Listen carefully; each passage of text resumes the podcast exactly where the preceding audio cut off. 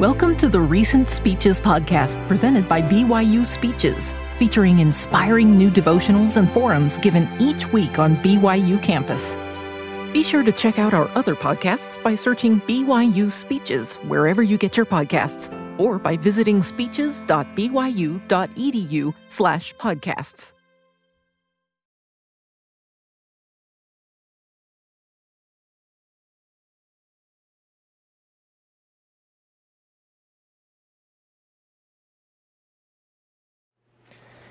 I love Brigham Young University. Working here allows me to combine my love for higher education, my love for athletics, and my love for the gospel of Jesus Christ in meaningful ways. I believe wholeheartedly in the unique mission of BYU and feel it a great privilege to be part of this campus community. While my remarks today were prayerfully prepared with the BYU campus community in mind, I believe the principles I will discuss are universal to all members of the Church of Jesus Christ of Latter day Saints. A year into my service as a member of the Young Women General Advisory Council, a revision to the Young Women theme was introduced by Sister Bonnie H. Cordon, Young Women General President. It states, I am a beloved daughter of heavenly parents with a divine nature and eternal destiny. As a disciple of Jesus Christ, I strive to become like him. I seek and act upon personal revelation and minister to others in his holy name. I will stand as a witness of God at all times and in all things and in all places. As I strive to qualify for exaltation, I cherish the gift of repentance and seek to improve each day. With faith, I will strengthen my home and family, make and keep sacred covenants, and receive the ordinances and blessings of the Holy Temple. I love this new theme and the truths it exhibits about our identity and purpose. Today, I, will, I would like to focus on three words from the Young Women theme receive, covenant, and minister. Receive. Previous to my time in college athletics, I worked as a guidance counselor and high school basketball coach. I loved helping young people in their academic and athletic pursuits. One of the wonderful student athletes I was privileged to counsel and coach was Morgan Bailey. When I first met Morgan, she was a shy ninth grader who was tall, but not particularly athletic or skilled. But as I started coaching her, it was clear that she had potential to play the post position and the desire and work ethic to be great. One of the first skills Morgan and I worked on developing was how to effectively post up and receive all sorts of post entry passes. It's natural to think of receiving as something passive and dismiss its importance. We may envision passively sticking out our arms and letting someone else do the active work of providing us something. But receiving is an action word, and it is a skill that can and should be developed. Morgan practiced getting to the right spot with her knees bent, her elbows wide, and her hands up to create a big target. She learned how to hold off the defense and confidently call for the ball, to communicate to her teammates that she was willing and ready to receive the pass. Morgan struggled to catch the ball at first, which was frustrating to her. But repetition after repetition, she practiced meeting the pass and seeing the ball into her hands. With consistent and continual practice, Morgan developed the skill of receiving and became a trusted target in the post. As disciples of Jesus Christ, we can become trusted receivers as we consistently and continually prepare and practice. Think of all we can receive as members of the Church of Jesus Christ of Latter day Saints. We can receive ordinances, including baptism and the gift of the Holy Ghost. We can receive a remission of our sins. We can receive spiritual gifts. We can receive blessings. We can receive a witness of truth. We can receive personal revelation. We can receive temple ordinances. We can receive all that the Father hath. President Russell M. Nelson teaches that among all the blessings and gifts we can receive, the privilege of receiving revelation is one of the greatest gifts of God to his children. After baptism, we are confirmed members of the Church of Jesus Christ of Latter day Saints and given the gift of the Holy Ghost by the laying on of hands. Elder David A. Bednar taught the simplicity of this ordinance may cause us to overlook its significance. These four words, receive the Holy Ghost, are not a passive pronouncement. Rather, they constitute a priesthood injunction an authoritative admonition to act and not simply be acted upon. The Holy Ghost does not become operative in our lives merely because hands are placed upon our head and those four important words are spoken. As we receive this ordinance, each of us accepts a sacred and ongoing responsibility to desire, to seek, to work, and to so live that we indeed receive the Holy Ghost and its attendant spiritual gifts. For what doth it profit a man if a gift is bestowed upon him and he receive not the gift?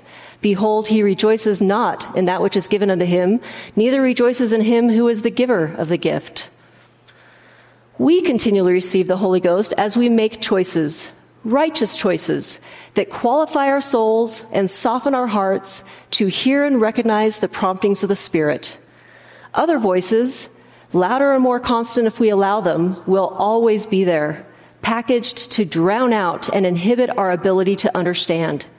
But if we tune our hearts, pay attention, and act on the promptings that come to us, we will grow into the principle of revelation and receive more and more spirit driven insight and direction. President Russell M. Nelson counsels if we will truly receive the Holy Ghost and learn to discern and understand his promptings, we'll be guided in matters large and small. Karl G. Maeser, often referred to as the spiritual architect of Brigham Young University, gave the following object lesson regarding the importance of preparing to receive revelation. If I take a lot of sand, shavings, sawdust, and iron filings and spread them out upon a sheet of paper, and then take a magnet and draw it over them, the sand would not move. The shavings would not be affected by it. The sawdust would lie still but the iron filings would straighten up and fly to the magnet. It is the same with the Spirit of God. Every soul in a congregation is not affected by the Holy Ghost. Only the heart that is prepared will receive the word gladly and profit by it. Is your heart prepared to receive? Is it prepared to receive personal revelation? Is it prepared to receive a challenging calling or assignment? Is your heart prepared to receive correction when necessary? A prepared heart is a humble heart, recognizing the promise in Ether that our weakness can become strength. A prepared heart is a grateful heart, acknowledging the giver of all gifts. We may feel clumsy or awkward in receiving revelation, but remember, as we practice with a humble and grateful heart, we gain confidence in our ability to hear Him. Recently, as part of my personal Come Follow Me study, I learned how I can prepare my heart to receive prophetic counsel. In the revelation recorded in Doctrine and Covenants, section 21, which was given on the day the restored Church of Jesus Christ was formally organized, the Lord reaffirms Joseph Smith's calling as a prophet. In verses 4 through 6, we read, Wherefore, meaning the church, thou shalt give heed unto all his words and commandments which he shall give unto you as he receiveth them walking in all holiness before me. For his word ye shall receive as if from mine own mouth, in all patience and faith. For by doing these things, the gates of hell shall not prevail against you, and the Lord God will disperse the powers of darkness from before you, and cause the heavens to shake for your good and his name's glory. Did you catch that? We are to receive prophetic counsel as if from the Savior's own mouth, in patience and faith. And what will happen if we do? The Lord God will disperse the powers of darkness from before us. Wow. When I read these verses a few months ago, I was taken aback. It is an absolutely incredible promise, and it's a promise and blessing we can all obtain as we receive prophetic counsel in patience and faith. This revelation may change the way you prepare for General Conference it has for me. Covenant. Morgan Bailey, the shy ninth grader who couldn't receive a pass, went on to play basketball here at BYU, eventually earning West Coast Conference Player of the Year and All America honors. We've stayed in close touch, and I was thrilled when she told me she was preparing to receive her temple endowment last year. I texted asking what she had been learning during her preparation that stood out to her. She responded with the following. It feels like every talk I've read lately and conversation I have about the gospel is don't wait, get to the temple. I've learned so much, but something that has stuck out through this whole process is the realization and my testimony that I am a child of God, that I'm working to become more like Him so that I re- can return to His presence one day. The temple is where I need to be, especially in this craziness, to get me a step closer by making sacred covenants and receiving my endowment and the blessings it can bring as I keep those covenants. Through my preparation, I've gained a strong understanding and testimony of God's plan and the Savior's atonement. I have an overwhelming love for our Savior, and I feel His love every day. Morgan prepared to receive her temple endowment with the same focus and drive that she used in her basketball career. Through study, prayer, and keeping her baptismal covenants, she showed the Lord that she was prepared to receive more. It was a sacred privilege to accompany Morgan to the Provo Temple last fall. My heart was full, knowing how well she'd prepared to receive temple ordinances and make further covenants with God. As we make and keep sacred covenants, great blessings are in store. In the Book of Mormon, Mosiah chapter 2, verse 41, it reads, And moreover, I would desire that you should consider on the blessed and happy state of those that keep the commandments of God for behold, they are blessed in all things, both temporal and spiritual. And if they hold out faithful to the end, they are received into heaven, that thereby, thereby they may dwell with God in a state of never ending happiness. Oh, remember, remember that these things are true, for the Lord God has spoken it. As we make and keep sacred covenants, God's power becomes available to us to help us continue on the covenant path. President Nelson stated, Every woman and every man who makes covenants with God and keeps those covenants and who participates worthily in priesthood ordinances has direct access to the power of God. Those who are endowed in the house of the Lord receive a gift of God's priesthood power by virtue of their covenant, along with a gift of knowledge to know how to draw upon that power. The heavens are just as open to women who are endowed with God's power flowing from their priesthood covenants as they are to men who bear the priesthood. I pray that truth will register upon each of your hearts because I believe it will change your life. Sisters, you have the right to draw liberally upon the Savior's power to help your family and others you love. What an exciting, empowering proclamation from the prophet. And indeed, it has changed my life. I've come to better understand my identity as a daughter of heavenly parents and my purpose as a disciple of Jesus Christ, who has been endowed with the right to access God's priesthood power as I keep my covenants with Him. I have felt an increased desire to stand as a willing witness of Jesus Christ. I have felt remarkable confidence in teaching and testifying of truth. The confidence I feel is real because God is real and His power is real. Sisters, our unique gifts and talents are needed in extra measure as we prepare the world for the Savior's second coming. And as righteous covenant women, we have the right to draw liberally upon his power to aid us in these efforts. Brethren, please support the covenant women that surround you as they seek to better understand how to access God's power in their lives. Encourage them in their prayerful study. Ask them to share what they are learning. Study alongside them. Sisters, please support the covenant men that surround you in the same way. A great place to start is to review President Nelson's talk, Spiritual Treasures, with a heart prepared to receive revelation. We are witnessing the continuing restoration of the fullness of the gospel of Jesus Christ. What a blessing and privilege it is to be on the earth at this time, assisting in God, assisting God in His great work of salvation and exaltation as we live the gospel of Jesus Christ, care for those in need, invite all to receive the gospel, and unite families for eternity. This is our charge. This is our purpose. There is truly no greater work on the earth today. Minister. Like Nephi, I was truly born of goodly parents. My mom and dad were very intentional in their parenting, including creating a Darger family mission statement, insisting on early morning family scripture study, family prayer, weekly family home evening, and endless private moments of mentoring. One family home evening lesson I'll never forget was taught by my mother about the importance of creating a home court advantage in our home for every member of our family.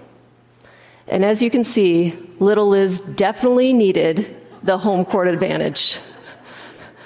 We discussed things like the importance of celebrating each other's success, how to be patient with a sibling when they're struggling, why we decorate our home with pictures of our family, the temple, and the Savior, and how to protect our home from influences that drive away the spirit.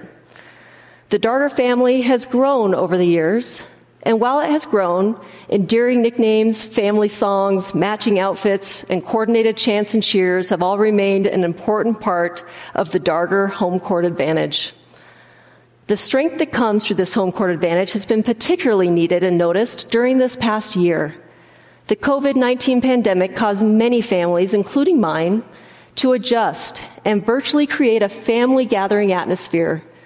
During these weekly Zoom calls, the cheers and encouragement continued. One memorable Zoom call ended in a cheering session for my brother and his MBA graduation. Thank you, Julie. Thank you, Ford, Larissa. Are you it? Great to be with all of you I'll this send you the I picture love you. when we're done. Love you. Way to go, Master P.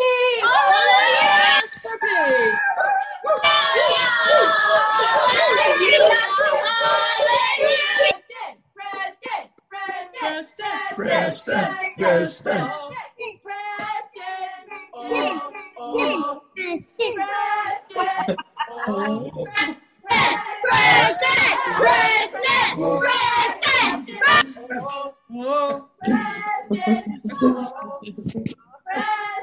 Nothing brings the spirit like the chant of your own name. You. Here at BYU, thanks to The ROC and the most incredible loyal fan base in the country, we know all about home court and home field advantage. During the 2020 2021 season, our football, women's soccer, men's and women's basketball, and men's and women's volleyball teams won a combined 51 and 4 at home. Mark Few, the men's basketball coach at Gonzaga, once commented, there are 20,000 people that roll in there, and they're as dedicated to the cause of cheering, for their Cougars as any place I've ever been. Unbelievable home court. How can we create a home court advantage? Not just for our athletic teams, but for each member of our BYU campus community. How can we minister to others in ways that help create a sense of belonging? Success will require organizational efforts and individual efforts. BYU has a long history of organizational efforts designed to watch over and care for individual students, or in other words, to minister. As early as 1878, Karl G. Maeser organized the domestic department, which assigned seniors as mentors to underclassmen, checking on their welfare through biweekly visits. Today we have organizational efforts such as the first year mentoring program, multicultural student services, academic advisement, counseling and psychological services, the University Accessibility Center, International Student and Scholar Services, the Office for Student Success and Inclusion, Women's Services and Resources, and Career Services. Organizational efforts will continue, including initiatives that develop from the recommendations of the Committee on Race, Equity, and Belonging. From its beginning in June of 2020, the committee established as its mission the call from leaders of the Church of Jesus Christ of Latter-day Saints and the NAACP that educational institutions review processes, policies, and organizational attitudes regarding racism and root them out. I join the many who applaud the dedicated work of CoReb and pledge my support for increased efforts to root out racism and meet the needs of our Black, Indigenous, and people of color communities at BYU. Last month at the BYU President's Leadership Summit, Elder Bednar stated the following. We should not simply follow the established or emerging patterns of other universities to address the challenges we do now and will yet face. We can, we should, and we must look unto the Savior in every thought to find every solution and make every decision. At BYU, we can truly focus on the spiritual and practical substance of solutions and not just on superficial symbolism.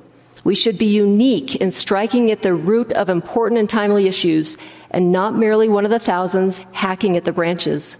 By looking unto the Lord, we can fulfill our remarkable role and responsibility in a manner which hath never been known. How blessed we are to have the restored gospel of Jesus Christ the ability to receive personal revelation and prophetic counsel that directs us toward the Savior in every organizational and individual effort. In athletics, we have an entire unit of our department devoted to uniting our fans in support of our teams, and they do a fantastic job. Much of what they do could be considered organizational efforts.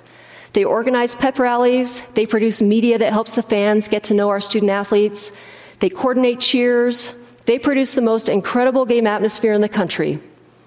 But none of our organizational efforts have their intended impact if fans don't show up. Organizational efforts aren't enough without the individual effort of each individual fan. We felt this to an extent this year as our attendance was severely limited due to the COVID 19 pandemic. Without fans, our staff was tasked with recreating a mostly virtual home court advantage. They brought in virtual fan video boards and pumped in artificial crowd noise. They hosted Zoom pep rallies and delivered game day fan packs to dorms and apartments. The cheer squad created the cheer up program, a traveling personal cheer section designed to surprise someone at home or at work that needed a boost. Under the circumstances, our staff did a remarkable job. They created the best virtual home court advantage in the country. But ask anyone involved and they'll tell you it wasn't as effective as the real thing. All the planning and organization and coordinated efforts only work when individual fans are involved and invested. We need everyone to do their part. To create a home court advantage for every member of the BYU campus community, organizational efforts must be matched by individual efforts. It is our covenant responsibility to have our hearts knit together in unity and in love one towards another. We need real people who will reach out to other real people. This is a one on one, personal, individual ministry, and we need everyone. No experience has witnessed this principle more than my involvement with the NCAA Common Ground Initiative, which seeks to establish inclusive and respectful athletics environments for participants of all sexual orientations, gender identities, and religious beliefs we had the opportunity to host Common Ground 4 here on our campus in 2018. While the organizational efforts of Common Ground are significant, they would not have the intended impact without the individual efforts and relationships among members of the Common Ground leadership team. Through powerful experiences of dialoguing across difference, I have learned that as we sincerely express love and listen, we can build strong relationships of trust that yield opportunities to share our perspectives in an environment of respect. But more important, the relationships themselves change hearts, ours and theirs, and enrich all of us. Despite fundamental differences in religion, sexual orientation, and gender identity, we were strangers who became colleagues, who became dear friends. I treasure these people more than I can express. The mission of Brigham Young University, founded, supported, and guided by the Church of Jesus Christ of Latter day Saints, is to assist individuals in their quest for perfection and eternal life. Our efforts to create a home court advantage within the BYU community should be guided by the following principles from the BYU mission statement. All students at BYU should be taught the truths of the gospel of Jesus Christ any education is inadequate, which does not emphasize that His is the only name given under heaven whereby mankind can be saved. Certainly, all relationships within the BYU community should reflect devout love of God and a loving, genuine concern for the welfare of our neighbor. May I invite each of us to do a self assessment of our individual efforts to support those around us? As you listen to the following questions, please take note of what thoughts and feelings come into your mind and heart. How do I treat other members of the BYU campus community? Do I cheer for others, encouraging their success? Am I patient with others when they make a mistake or offend me? Do I invest in relationships with those whom I perceive as different than me? When I disagree with others, do I do so in a respectful manner? Do all of my relationships within the BYU community reflect devout love of God and a genuine concern for the welfare of my neighbor? The answers to these questions are guided by our understanding of individual worth. I'm hopeful that each of us has sought and received a testimony of our divine identity as a child of God. After receiving a testimony of our divinity, the next important step is to seek to gain a testimony of the divinity of everyone on this earth, that they are all children of God too, and that their souls are just as precious to God as ours. In receiving a testimony of the divinity of each person and then aligning our actions with that testimony as we minister to others, we help create a home court advantage and sense of belonging for all. In Romans chapter 15 verse 7 it states, Wherefore receive ye one another, as Christ also received us to the glory of God. What if each of us, as a member of the BYU campus community, considered ourselves a personal minister to every other member of the campus community? How might our interactions change, especially with those whom we perceive as being different than us? How might our prayers and focus change? As disciples of Jesus Christ, we have made sacred covenants to personally minister to others.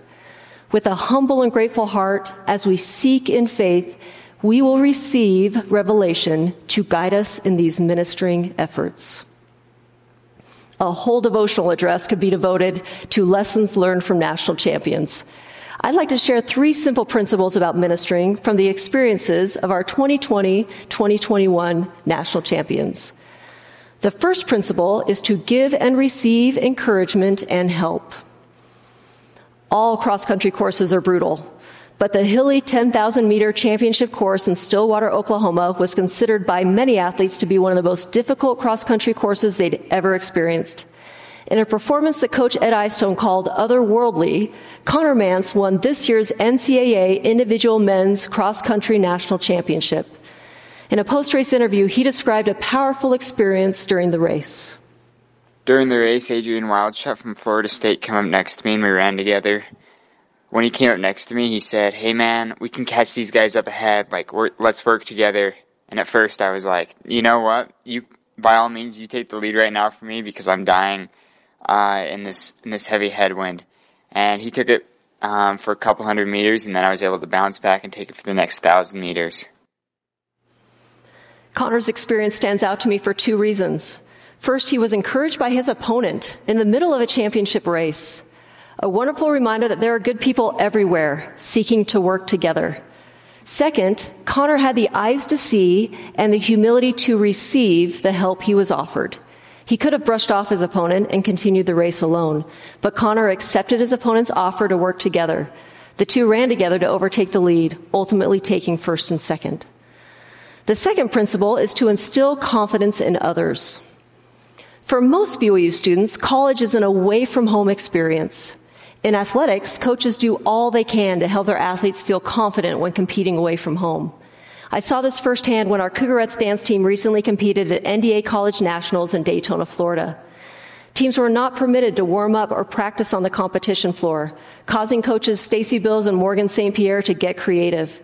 Using a tape measure and bright masking tape, they taped down lines on the carpet of a large meeting room at the team hotel, mimicking the dimensions of the markings on the competition floor.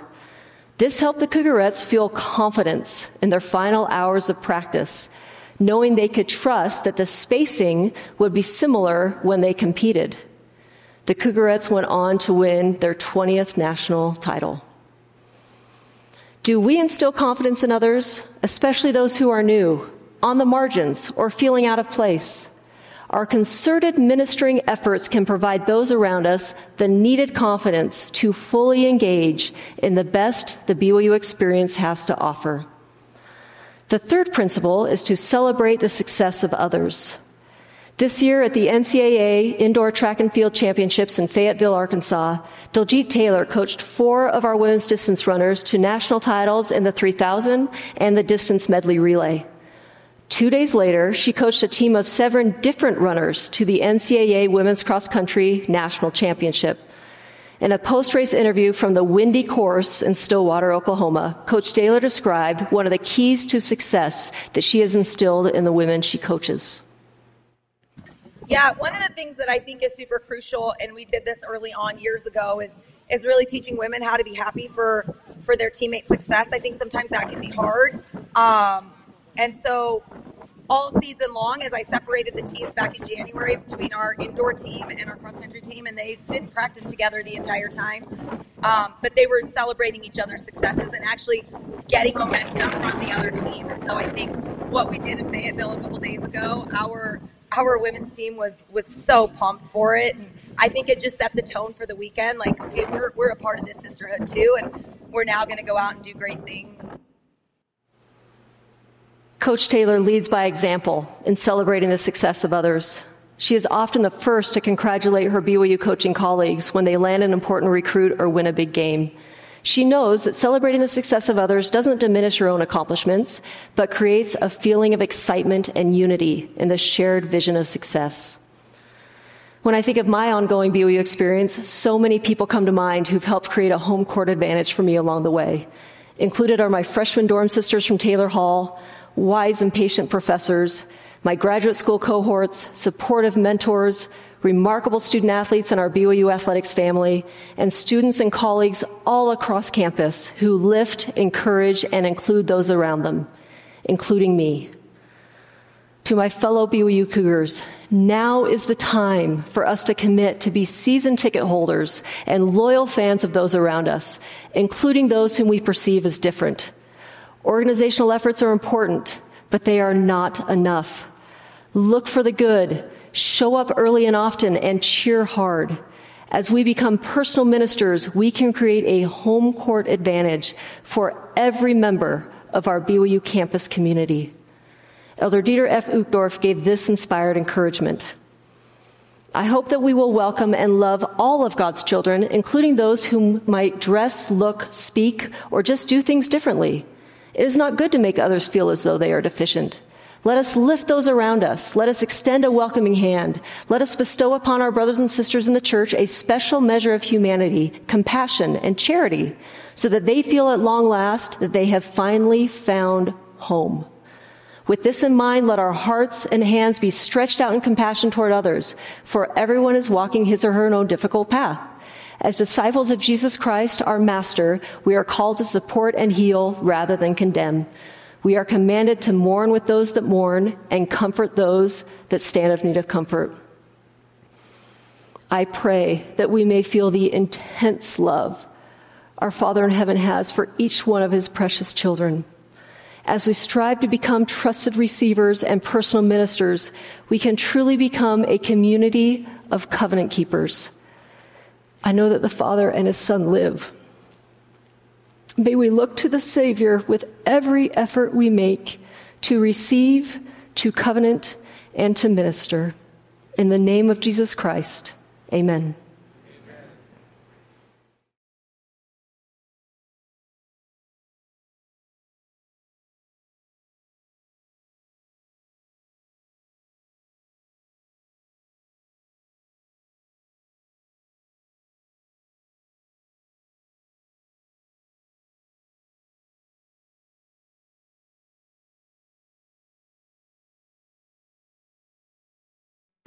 Been listening to the Recent Speeches podcast presented by BYU Speeches.